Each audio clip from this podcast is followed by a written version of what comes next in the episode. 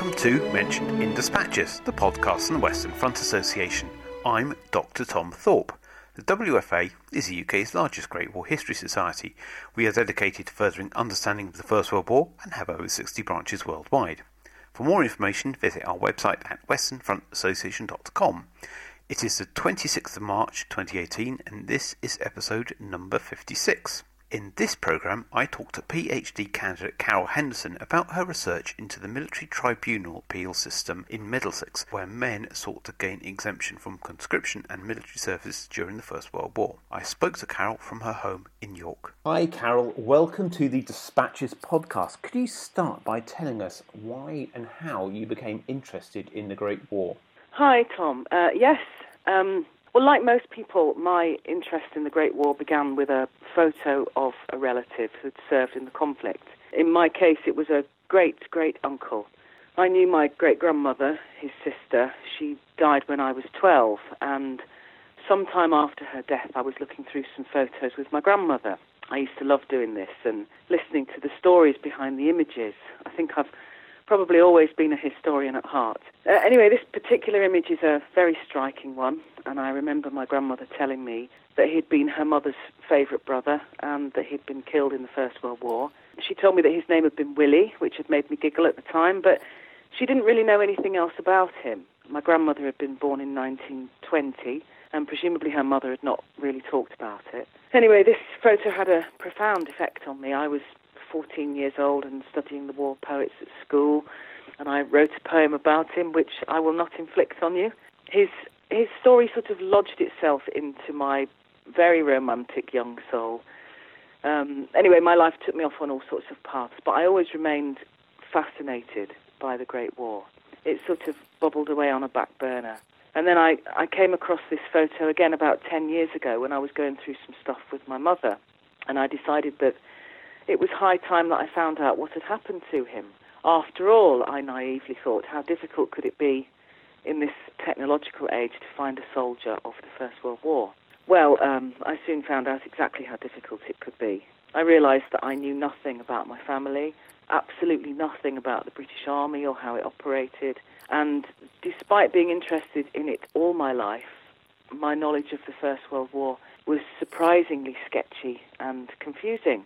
So my first job was to find his name and imagine my despair when I worked out my family tree and discovered that he was called William Smith, um, which I think was probably the most common name at that time. But I did discover that he and my great grandmother came from a family of 14 children and that their father had been a Victorian London firefighter.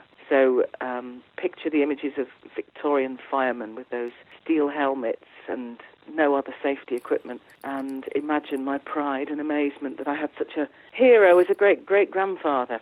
Well, he and his wife brought their children up in the massive London Victorian fire stations. Each fireman was given a flat and they lived above the shop, as it were. When he retired in 1909, he took his family to Letchworth Garden City, which had just been built at the time. By this time, there weren't that many of the children still living at home, but Willie was one of them, and he joined the Hertfordshire Territorials.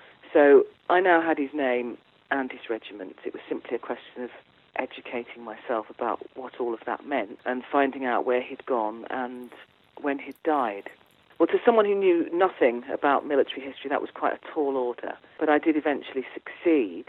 Willie was mobilised on the 4th of August 1914, and being territorials, they were given the option of whether or not they were willing to serve abroad. Uh, Willie must have agreed as he went with his battalion to France the 5th of November 1914, where they were thrown into the middle of the fight at Ypres. These were almost all very young men with no combat experience at all, so this must have been quite an experience for them. They were put into the 4th Guards Brigade of the 2nd Division, where they earned the nickname the Hertfordshire Guards. Um, they were in the front line over Christmas 1914, didn't fraternise with the enemy, contrary to popular belief. And they fought at Festubert, Loos, Somme, and Willie survived all of this until the first day of the Third Battle of Ypres, or Passchendaele as it's often called. He was killed alongside a huge number of his comrades on the 31st of July 1917, and his body was never recovered from that battlefield. I went with my mother to the Menin Gate to find his name on the panels, and to witness the last post ceremony. And I remember standing there and just knowing that I wasn't finished. I'd found him, but I'd become completely immersed in the history. So, what should I do next? Well, I applied to do the MA in Britain and the First World War that was being run by Professor Gary Sheffield at Birmingham and then Wolverhampton University. And this was the beginning of my proper education. Um, this is an excellent course. I don't mind plugging it here. I can't recommend it too highly to anyone who wants to further their knowledge of the Great War. It's taught almost exclusively by military historians, and this gave me the sort of solid understanding of the war that I needed. This is a course that encourages you to explore the social and political issues at stake as well. And this is what I found myself looking at in more detail the civilians, basically. I studied propaganda, the media, and politics, and the problems facing the British that were to do with their empire. I didn't actually write a single essay about the Western Front, which really surprised me. Um, perhaps I should go back and do another one and write some essays about it this time. Anyway, I graduated from this course and was still hungry for more. So I applied to do a PhD, and here I am in my second year. I'm very pleased and grateful to have been given a scholarship by the Western Front Association to help me in my studies. And I'm looking forward to telling you more about what I'm doing. So, well, now you've fallen into the cult of the First World War, which is ex- your your your journey is exactly the same as mine. I got my grandfather, and then I ended up being sucked in. So, what are you studying in your PhD? Well, I'm studying the men who resisted conscription in the First World War. And I'm using the Middlesex Appeal Tribunal records that are available online at the National Archives. Anyone can go and have a look at them.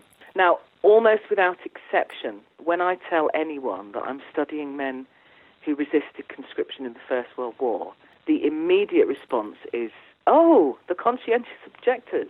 To which my reply is, well, yes, but they are only a small part of the story.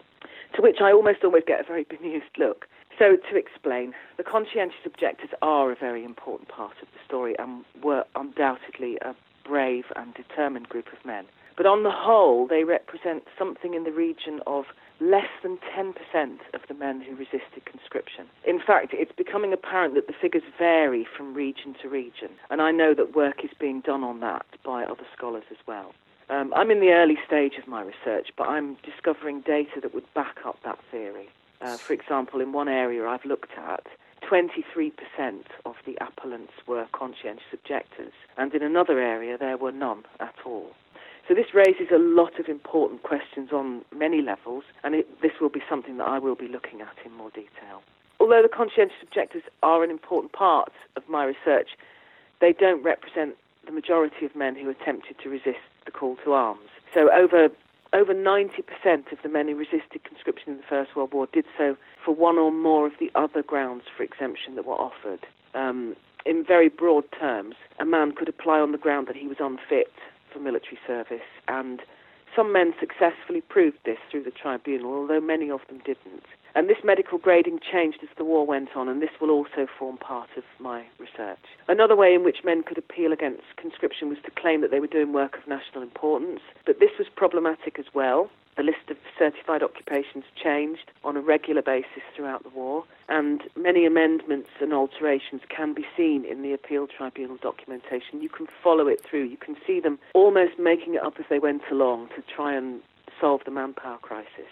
As the Home Front adjusted to the demands of the war and brought in measures such as employing women in essential jobs and bringing men back from the fighting front, skilled men, it becomes clear that this, this ground for exemption was far more complicated than it at first appears. But far, far and away, the most common ground for exemption that was cited in the appeal tribunal documentation that I'm coming across was that the man and his family would suffer serious domestic and or financial hardship if he was sent away to the war. It must be remembered that there was no recourse to state benefits at this time, although the government were bringing in relief funds and there was charitable uh, help available as well. But many families were particularly hard hit. Many of the men I'm studying were self-employed. Uh, they had mortgages, they had loans that wouldn't be met if their businesses were to close. These men had wives and children to support. They often had extended family commitments as well, looking after elderly or infirm relatives. Sometimes they were partially supporting female relatives who had been widowed as a result of the war, or they were the last son left from the family. Now, of course, many of the men who were away fighting had the same problems. So, what makes the men who I'm studying think they could be treated differently? My particular channel of inquiry focuses on how their decision to attempt to resist conscription was viewed by their contemporaries and how they tried to justify their position. In an age in which we're told there were fixed notions about masculinity and gender roles, what arguments did these men make? And, and what arguments were being put forward by others about them? It may interest your listeners to know that I've come across several examples of soldiers writing from the front to complain to the tribunal about the conscription of a brother when it had been previously agreed amongst the men of the house who would be the one to stay at home and look after the family, whilst the others volunteered to join up and fight. And this shows two very distinct forms of masculinity protectors and providers. So, why did you choose this subject and why do you think it's important? Well, as I said, I'm very interested in the civilian aspect of the war, and I'm interested in it from the male perspective. Um, as far as the fighting men are concerned, apart from the original professional army that went to France in 1914, this war was fought by civilian soldiers. Um, a lot of work's been done on the volunteers, but there's been very little historiographical focus on the men who were conscripted from the beginning of 1916. And these men interest me a lot, and it would appear that many of them accepted the inevitable when their call up papers came and they went to war when their time was up. They would have been under a lot of pressure to conform and do their duty on the fighting front.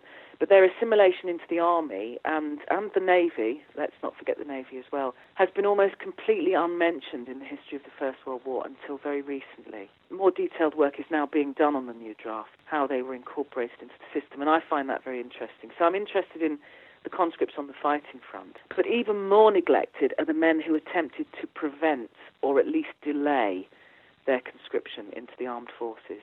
As I've already said, the conscientious objectors have received a lot of attention in the historiography of conscription, and this is because of their notoriety at the time. Um, this was newsworthy copy at a time when this was a very unpopular and unpatriotic stand to make. Their story is important and has been and is still being well researched and documented. They made history at the time and they've left a lot of information for us to study and analyse. But that's not the case for the other men who resisted conscription. A lot of the problem has been that the government ordered the destruction of most of the military service documentation immediately after the war came to an end. And some people have suggested that this shows a sinister motive, but that's not necessarily the case. There were two exceptions to this destruction order, and they were the Middlesex Appeal Tribunal documents that are now housed at the National Archives in London, and the Lothian and Peebles Appeal Tribunal documents that are housed in the National Record of, Records Office of Scotland. And these are the only two complete sets of appeal tribunal documentation that were deliberately saved for posterity by the government after the war. And as I've said, it's the Middlesex records that I'm looking at. I'm not the only person studying the conscription issue in a, in a new light, and it would appear that a lot of military service tribunal documents have been showing up in archives all over the country. It seems that not everyone obeyed the government directive to destroy them, and in some instances, it's the documentation from solicitors' offices, for example, that's, that's coming to light as well. We're discovering there's a wealth of information out there about ordinary men on the home front and this ties in with work already done by academics such as Professor Laura Ugolini, who's, who's my tutor, in her book Civvies, which examines the position of middle class men on the home front during the First World War. And it puts another perspective on the British people who were fighting this war. The manpower crisis on the home front is usually only seen in terms of women taking on roles that wouldn't have been considered suitable for them in peacetime. But there was a, a lot more to it than that. There were a lot of men on this home front as well, but we're only just beginning to discover their stories. So I wonder if you could tell us some of the stories that you've actually uncovered of people going to tribunals and, and what sort of things they said and, and what sort of and what actually ultimately happened to them. Yeah, sure. Um, I'll give you two or three examples. Um, a very interesting example of a man appealing for his son. Um, Samuel Beach was a carting contractor, and he ran, so he claimed, the largest heavy haulage business in Acton. It had been established for 35 years, and he states that before the war he'd employed upwards of 17 men who worked 20 heavy horses. So this is not a motorised business. These men are carting stuff around mainly by old-fashioned horsepower. But these were, effectively speaking, the equivalent of our lorries now. There's evidence that he did have some machinery, as there's paperwork in this file that states that his steam hauling machine had been commandeered by the army for use in France. So he was losing men and equipment, basically. Samuel had one son, Henry, who was 36 in 1916 and was married but not attested. And it's for this son that he's appealing for exemption from military service. So it's not Henry himself who's appealing, it's his father. And this happens quite a lot in the documents that I've been looking at. This is an important point to remember. These men are not necessarily unwilling or unable to go to the war on their own behalf. The appeal is often being made by an employer, and that employer is quite often one of their parents. Um, all of Samuel's pre war male workforce had gone to the war, all of them and there's only Henry left. Samuel's replaced the other men with older men and boys, but he complains that the result of this is that the horses are idle and important work is being delayed or just simply not done. He also says that the large number of boys now being employed means that they need more supervision and management. Um, there's no evidence in the documentation that he employed any women or that he was expected to do so although we do know that women did do some heavy haulage work later in the war. One thing he does say is that there are no women in the family who'd be able to manage the administrative side of the business. This is the job that his son does, and it's on this point that he argues for his exemption. And Samuel's main argument is that he himself suffers from heart disease. He's in his late 50s, and it's his son who runs the business. In fact, yeah, actually, I think he's more like in his early 60s, this man, so he's, he's getting on a bit. He provides a bit of supporting document from local businesses to argue his case for keeping his son out of the army, and that's another important point. Um, they often brought in, you know, um, supporting evidence from businesses to, to help them out. Samuel and Son are carting coal and coke to the local munitions factories. And there's a letter from uh, the wonderfully named Belcher and Gibbons coal merchants who are complaining that they have coal waiting to be collected and delivered to Napier's. Now, Napier's were a, a company who had made cars before the war, and they were now manufacturing aeroplane parts, and they needed a regular delivery of coal and coke to keep their machinery running. Now, it's clear that Samuel and Son also cleared rubbish from these munitions factories, and Napier's write to him to ask that they give this matter their immediate attention. They've put up a new building as a result of expanding during the extra war work. They were due to the extra war work they're doing. And they complain that if the earth is not cleared, their thoroughfare will be blocked. So they're creating a lot of rubbish that needed to be cleared. And this was what Samuel's company were contracted to do. Another company are concerned about the health of their employees if their rubbish is not cleared daily. They've taken on more people, and this has caused a hygiene problem that needed to be addressed as a matter of urgency. So you really can see the logistical problems that were happening on the home front as the the war effort was ramped up. And on top of that, he's also contracted by the local council to provide sanitary services. This includes clearing domestic rubbish from the local streets and watering the roads. Um, in the days of horse-drawn traffic, it was very important to clean the street on a regular basis to prevent, you know, unhygienic conditions. And the council is further stipulating that he only sends men who thoroughly know the district to water the streets, as otherwise it leads to great confusion. And he claims that he's provided over 5,000 horses to the council in 1914 1915 and had provided 783 horses and men between April and May 1916 alone. So this is an incredibly busy business.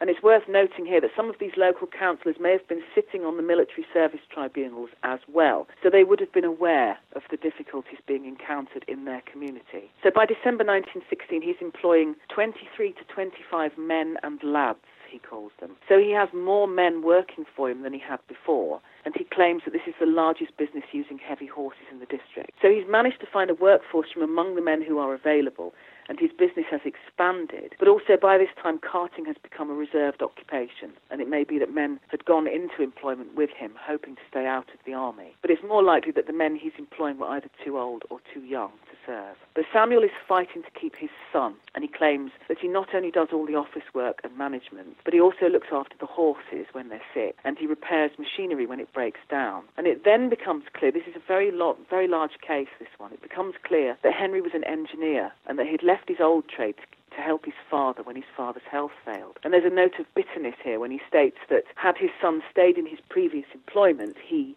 and I quote, would have been more entitled to wear a war badge than many men engaged in engineering at the present time. So he's complaining about the way he feels his son is being treated. But ultimately, the only way that Henry stays exempt from military service is to go back to his old trade of engineering. And he gets work with Ogstons, who are engaged on a government contract to make bomb dropping apparatus, presumably for aeroplanes. The only time in this lengthy file of paperwork that we hear anything from the son himself is in 1918 when he wrote to the tribunal, tell them that he had a protection certificate because of his trade as an engineer. This is in response to an appeal by the National Service representative who was checking that he was still in a job of national importance.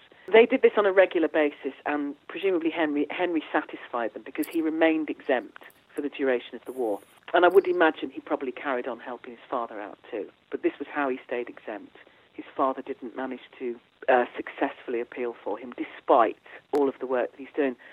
So you can see these files bring up a lot of detail about the realities of life on the home front and provides a snapshot of a community that we would not be able to glimpse really from anywhere else. Um, and we can also get an idea of some of the people who worked on the tribunals themselves. And I've encountered one of the Middlesex Appeal Tribunal military representatives in many, many of the cases I've looked at. And I'm beginning to get an idea of the sort of man that he was. He was called John Kent, and he had the most beautiful handwriting. And every time I see it, I think, oh, good, what's he going to tell me now? One case in particular stands out, and this is actually two cases because it involves two brothers, Arnold and Claude Wiggins. Both claimed to be master butchers, and these two cases provide a very detailed account of a local family dispute. Arnold was the sole proprietor of two shops, and he states that he had supplied meat at a discount price to munitions factories for their workers. He'd lost four of his five employees, and he claimed to be partially supporting his parents. However, in October 1916, John Kent drew attention to the fact that Arnold's case needed to be heard alongside that of his brother Claude, who was claiming to be the sole support of his parents and stated that Arnold didn't help in any way at all. So the two men were brought up before the appeal tribunal in November 1916, accompanied by their mother. And the result of this was that Arnold had his case dismissed and he was sent to the army, and Claude was given exemption on the condition that he carried on the business and supported his parents. However, John Kent is not satisfied at all, and he took his case right up to the Central Tribunal. Now, this is unusual, it's rare to do this, but it becomes apparent that this military representative went to considerable length to investigate Claude's claim, and he did some detective work within the local community. It's hard to tell whether or not somebody informed on this family, but I, I think that probably did happen. Anyway, John Kent discovered that he'd lied about his age, Claude had lied about his age, and was not and had never been a master butcher. Um, when he first made a claim against his exemption, Claude had stated that he was working in a shop in Bollo Bridge Road in Acton. But Kent some, subsequently found out that this shop had been empty at the time of the claim and had only opened a few weeks later. He then sent one of the local military representatives to investigate, and this detective had found no sign of Claude. The shop was being run by both of the parents, the parents that Claude was claiming to be supporting. And this had been the case of on two occasions that the military representative had visited this shop. Imagine him in disguise making purchases whilst making notes. And it then turned out that the mother had at least two other shops that she was busily running. The long and short of it was that Kent managed to obtain Claude for military service, and it may be, as I said, that someone in the local community informed on them at some point. And a, and a third example I'll give you, a different um, from a different area in Middlesex. This is Uxbridge, which was a relatively rural area, and this is another um, case of two brothers. Um, the man who's appealing um, is the elder brother, and he's above military age. And these two brothers run a food warehouse, um, but they also supply paraffin oil as well to a fairly rural community. Um, and they'd lost six of their seven male employees, and their last one was almost 18 years old, so he would be going soon. Um, they'd bought a motor van in which William, which is, sorry, he's the brother that's being appealed for, he covered the extensive area that they supplied, and he made 700 to 800 calls a week. So this is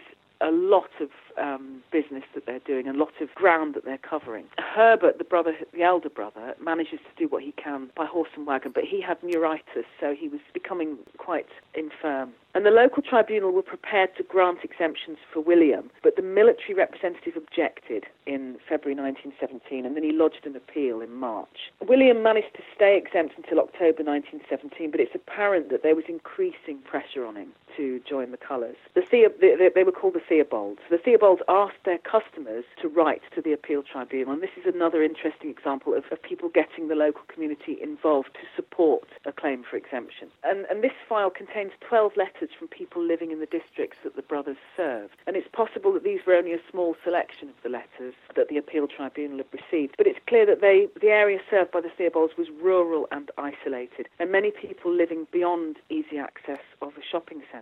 The main concern raised that they would not was, was that they would not be able to get supplies of paraffin oil, which of course was crucial in these regions that have neither gas nor electrical connection. And in, on the 26th of November 1917, William made a final plea on his own behalf, and I'll just read it to you because it, it sort of sums it up. It says, My serious difficulty is that I have again seen our country people, and they implore me to use every effort to obtain sufficient exemption to tide them over the most serious winter weather. I've done everything humanly possible to obtain a man to do this and failed utterly. Is the above possible? To my undertaking to take to do voluntary training uh, or do any and every other available thing which I am most willing to do to gain this end for a short period. And then he says, I am seriously not shirking the matter, but have exactly stated the case as a real fact. He wasn't successful. He was conscripted and he joined the Navy on the 13th of February 1918. So we don't know what happened to his customers and how they managed to get through